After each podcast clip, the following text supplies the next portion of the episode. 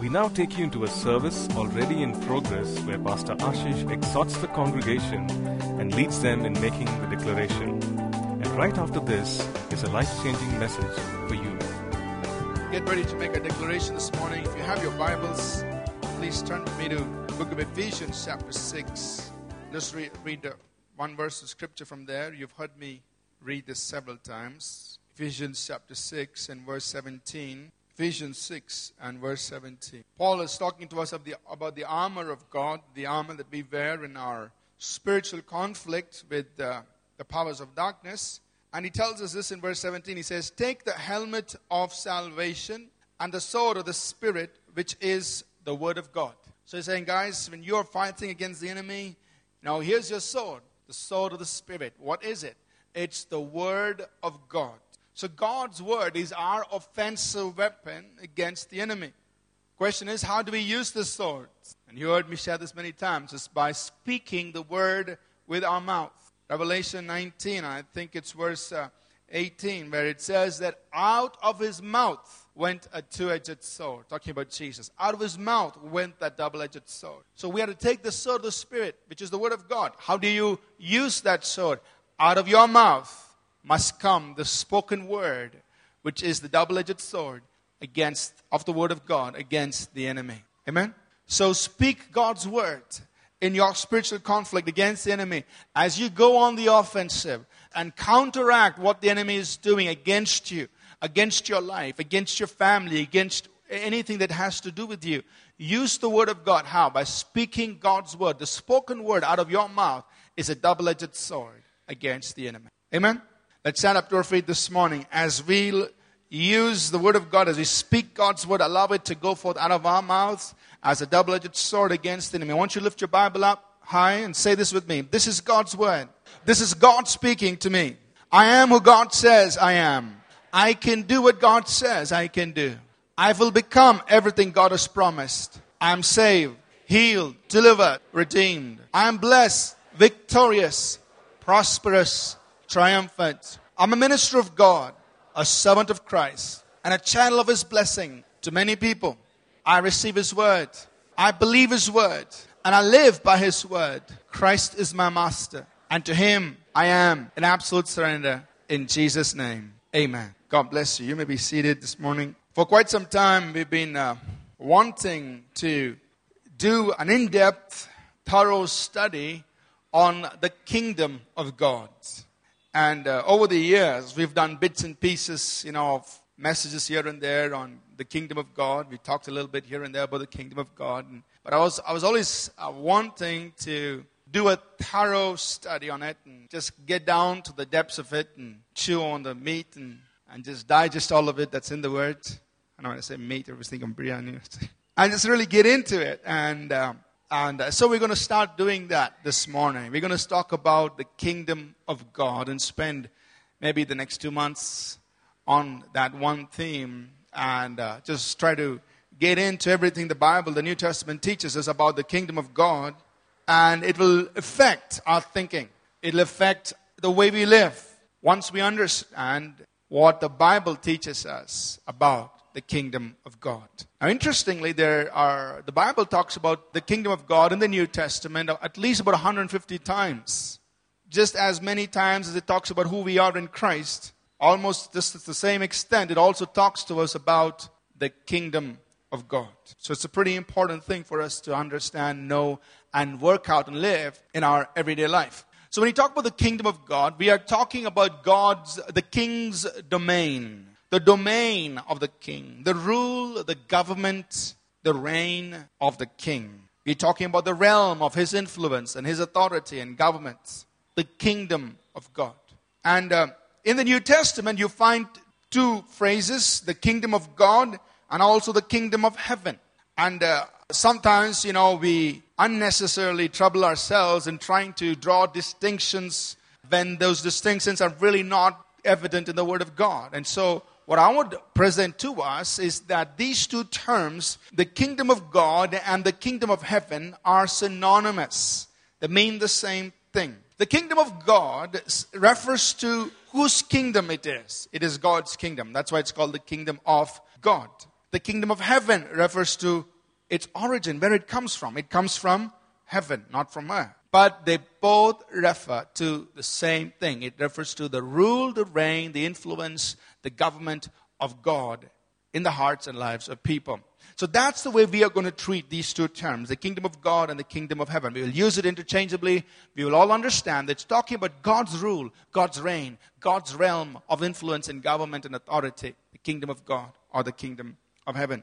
Let's begin by a very interesting verse. If you have your Bibles, let's go to Matthew chapter 25 and we'll look at verse 34. In Matthew 25 and verse 34, Jesus is giving us a picture of the end of the days and uh, he's talking to us about the sheep and about the goats and how uh, at the end of the age the sheep and the goats will be separated. And uh, here's what will happen. In matthew 25 34 it's, Jesus said, Then the king will say to those on his right hand, Come, you blessed of my father, inherit the kingdom prepared for you from when? From the foundation of the world. Very powerful verse. There's a lot in this. He says, You know, I want you to come and inherit the kingdom which was prepared for you from the foundation of the world.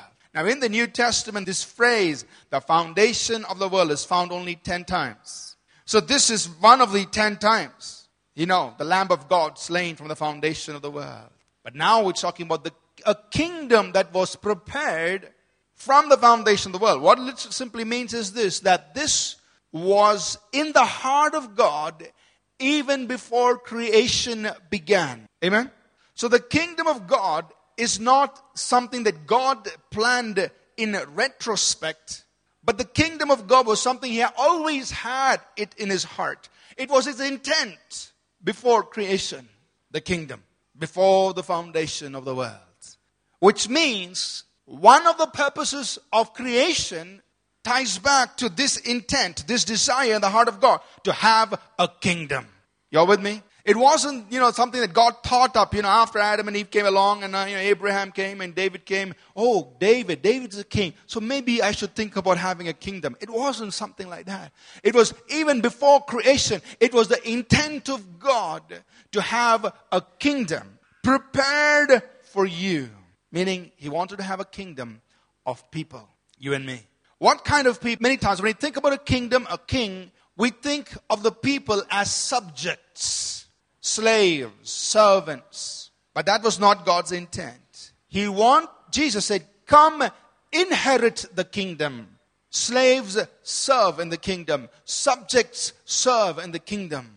But he said, I want you to inherit the kingdom. To inherit means to become an heir of the kingdom. So God's intent was to have a kingdom of people where these people would not be slaves or subjects, but they will be heirs in the kingdom. And that was in his heart before he began creation, before he began the world. Are you listening this morning? So the kingdom of God is part of God's original intent, God's original purpose in all of creation. I want to have a kingdom of heirs, of people who will be kings with me in that kingdom. Not a kingdom of subjects and slaves, but a kingdom of heirs people who will be heirs with God and joint heirs with Jesus Christ. Amen. Before the foundation of the world. And so, when you now go to the book of Genesis, the first chapter, and look at God's creation, you now need to see it in the light of what He originally intended to do. He intended to have prepare a kingdom for a people who will be heirs with of that kingdom. And now he begins the execution of that intention. So Genesis chapter 1 the kingdom introduced. Verses 27 and 28. So God created man in his own image. In the image of God, he created them. Male and female, he created them. Then God blessed them, and God said to them. So he's talking to them, meaning both man and woman. So it's not just for the men, it's for both man and woman. He blessed them and said, Be fruitful and multiply, fill the earth, subdue it, have dominion. There's the kingdom being introduced. Have dominion over the fish of the sea, over the birds of the air, over every living thing that moves on the earth. So God blesses man and woman. He says, You know, listen, I want you to subdue, I want you to have dominion. God introduced his kingdom right there in Genesis 1 26, 27. He wanted to have a kingdom of people who would be heirs with him in ruling, in managing, and executing government of that kingdom. And he begins to unfold that plan. He creates man and woman. He says, I want you to subdue, have dominion. This is your realm. You're going to be part of this kingdom which I'm preparing for a people who will be heirs with me. Amen. I think this is very powerful. The kingdom of God is not something that comes up suddenly in the New Testament, but the kingdom of God was in the heart of God from the very beginning. It was part of his original purpose and intent for you and me.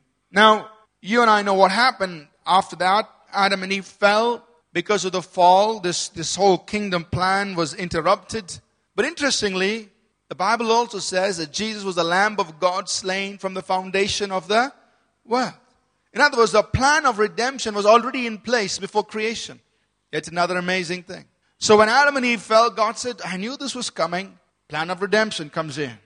But what I want you to see is this that the plan of redemption is not just to save you and me from sin, not just to rescue you and me from Satan's grip, but the plan of redemption is to bring us back into that place of experiencing his original intent a kingdom prepared for a people who will be heirs with him.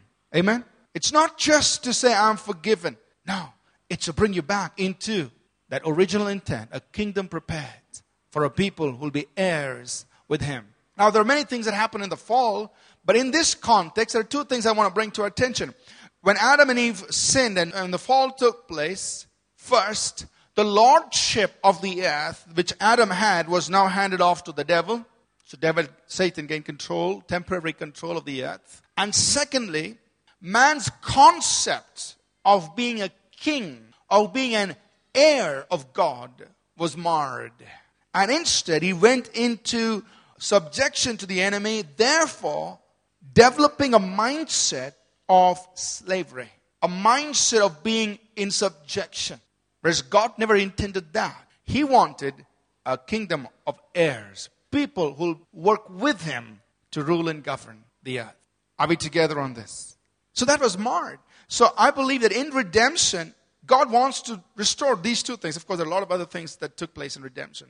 But He wants to restore these two things, which is the authority must be given back to man, which did, does take place in the church. And also, he wants us to change our understanding from being subjection slaves to coming to a place we recognize ourselves as heirs of God and joint heirs with Jesus. Amen? Now, it's a little difficult for some of us to transition from the a mindset of being in subjection to a mindset of saying, I'm an heir of God and a joint heir with Jesus. But that is where God wants us to be, to operate from that realm that we are heirs of a kingdom which He prepared for us. Therefore, we are kings with Him in that kingdom. Amen?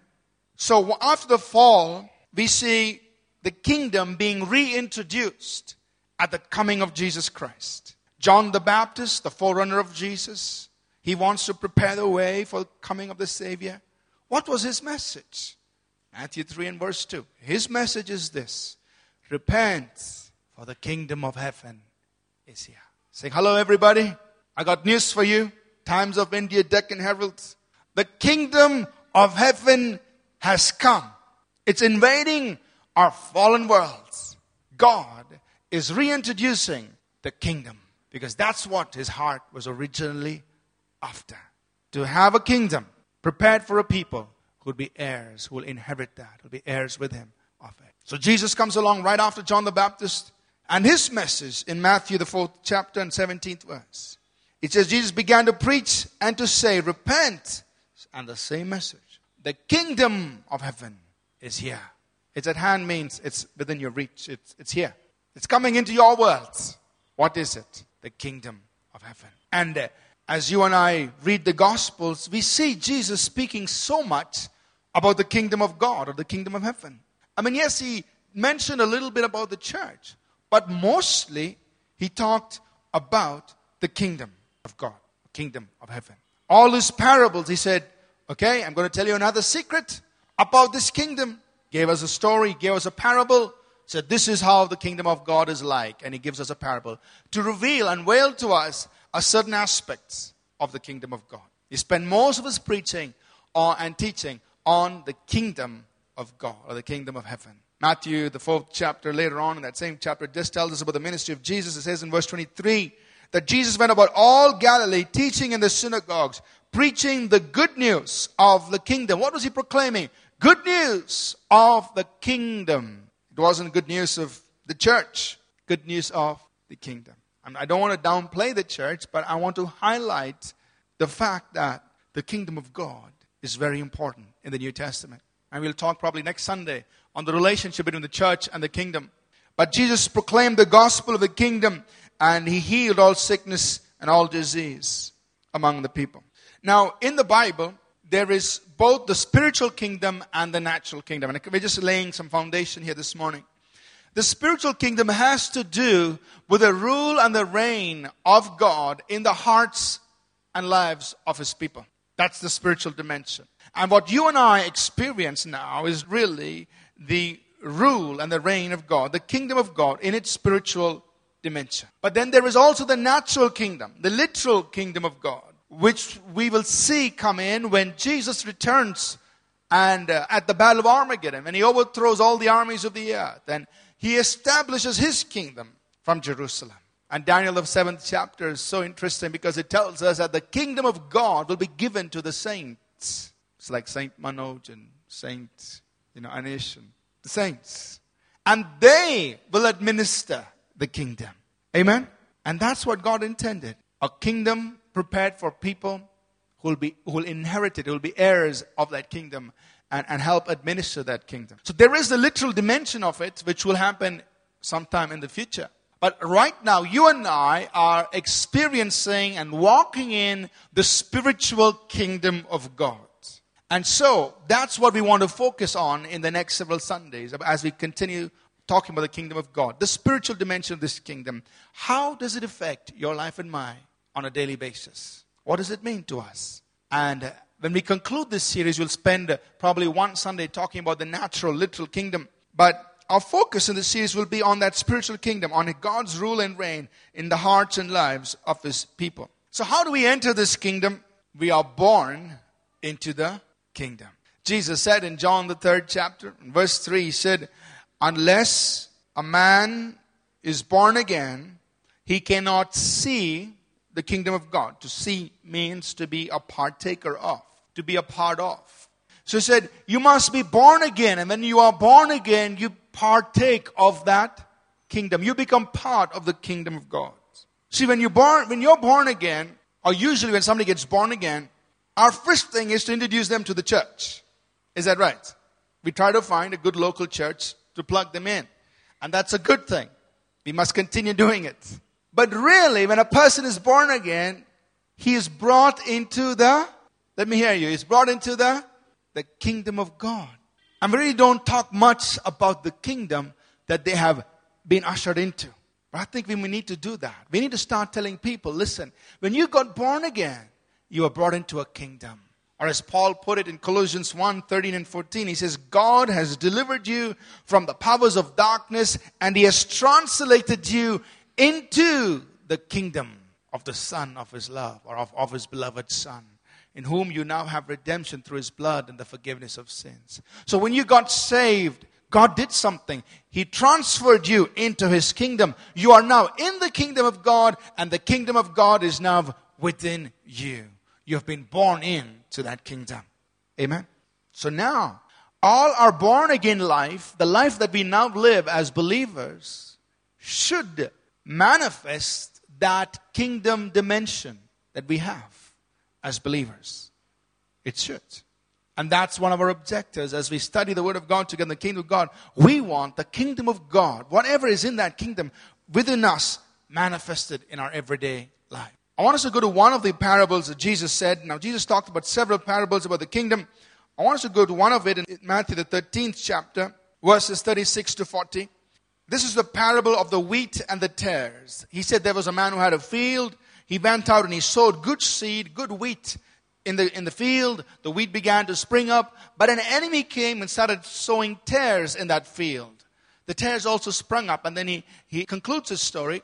The disciples come to him at a later point and say, You know, Lord, tell us what is the meaning of the story. And here's what Jesus says in Matthew chapter 13, verses 36 to 40. He says, Then Jesus said, Sent the multitudes away and went into the house. And his disciples came to him, saying, Explain to us the parable of the tares of the field.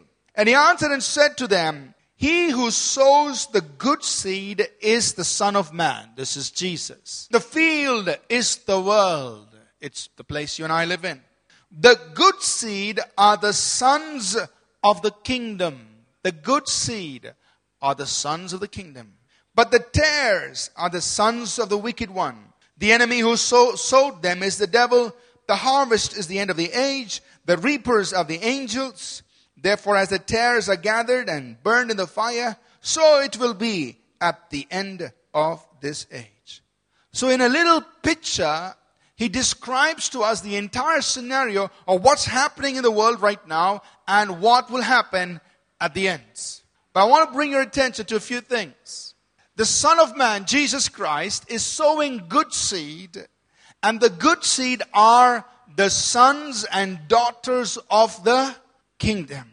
So what, what I want you to picture yourself as is this. You are a son. You are a daughter of the kingdom. You are a good seed sown into this world by Jesus Christ. Amen? You are a son of the kingdom. You are a daughter of the kingdom.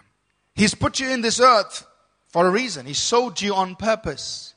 And he does tell us that there are, there are only two kinds of people on the earth today. There are sons of the kingdom and there are sons of the wicked one. No hybrids. You can't be both.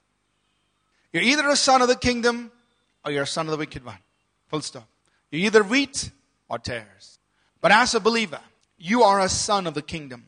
And you've been sown into this world. And what I want to highlight to you is this that your purpose in this world is connected to the fact that you are a son of the kingdom. That's the only reason you're here.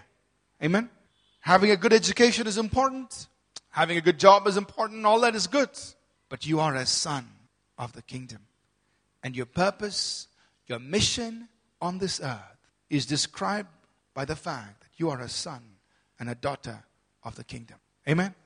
It's not defined by your education. It's not defined by your job. It's not defined by your career or whatever you're doing on the earth. Your purpose, your mission is this you are a son and a daughter of the kingdom of God. And that defines everything that you do here. Your job, your education, your job, your career are all means through which you express the fact that you are a son and a daughter of the kingdom God. They are the avenues, they are the place, they are the venues of where the fact that you are the seed sown by the Lord on the earth is being expressed and put on display. Amen? So, this morning, just to conclude this introductory message, I want to challenge us with this. I want to challenge us on operating from a kingdom of God perspective. How would you live your life? How would you operate if you saw everything from this perspective that you are a son and a daughter of the kingdom of God? What would you do? Where would you go? What would you strive for? What would you invest your time and energy and efforts in if you saw yourself as a son and a daughter of the kingdom of God? And now that is God's plan. Because He wanted to prepare a kingdom for a people who would inherit it, would be heirs with Him in that kingdom. And that's unfolding right now in you. You've been born again. You're in the kingdom the kingdom is in you. So now the question is would you and I live out of that kingdom perspective? Would you and I live as sons and daughters of the kingdom? How would life change if you and I lived from a kingdom of God perspective? Now, in the weeks to come, we're going to talk about many other things about the kingdom of God. We're going to talk about the principles of the kingdom. We're going to talk about the parables of the kingdom so that we can understand what is the kingdom? How does the kingdom of God operate? We'll be talking about the authority of the kingdom. We'll talk about the relationship of the church with the kingdom. But as we assimilate this understanding, I want it all to zero in on this one thing. We got to operate out of a kingdom of God perspective. You and I are sons of the kingdom of God. That's our identity that defines our purpose in this world. A son and a daughter of this kingdom where Jesus Christ is king. Amen. So, in your life group this week, I want to encourage you to discuss this. How would a kingdom of God perspective of things affect, alter, influence the way we live and operate? If all of us lived from that perspective, I'm a son of the kingdom, I'm a daughter of the kingdom, my life on earth is defined by that fact that Jesus Christ sowed me into this world. Yes, I'm among sons of the wicked, but I am a son of the kingdom. I'm a daughter of the kingdom. How would it alter? How would it influence what you and I are doing? I know we haven't covered everything that we need to know about the kingdom, but as we start discussing this, I want you to think about that. Amen? Let's rise to our feet. I want to call the worship team up this morning. So we take a few moments here. What touches me so much is what Jesus said in Matthew 24, 25 and 34. He said, Come, you blessed of the Father, inherit, inherit the kingdom which was prepared for you. God has prepared this for you from the foundation of the world. Meaning, before creation, God said, I'm going to have a kingdom. I'm going to set this up. I'm going to have people rule with me in it. Be heirs with me in it. Amen. As you take a few moments to pray, I want you to begin to pray and say, God, my education, my job, my career, everything I'm doing, God, should really be something that describes or something that is touched by the fact that I am a son and a daughter of the kingdom. As you stand here and take a few moments to pray, would you see yourself as a son and a daughter of the kingdom with Jesus Christ as your king? And that you are really, that you and I have really been invited in to fulfill God's dream. What was it? He wanted to prepare a kingdom for a people who will inherit it, who will be heirs of that kingdom. You and I are standing here today in time. We are in that kingdom. That kingdom is in us. We are part of God's kingdom. But would you pray and say, God, now show me how to allow this kingdom to pervade every area, every aspect of my life? That have a look at everything from the kingdom of God perspective. Because this is in your heart a kingdom prepared for a people. Can we take a few moments to pray, please? Trust that this message was a blessing to you. We'd love to hear from you. You can email us at contact at apcwo.org. Also, visit our website www.apcwo.org for additional resources. Thank you for listening and God bless you.